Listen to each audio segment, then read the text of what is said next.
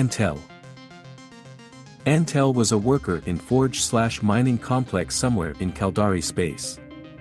He agreed to join a labor uprising at the behest of his friend Farani, but had a change of heart and attempted to report the uprising to a guard.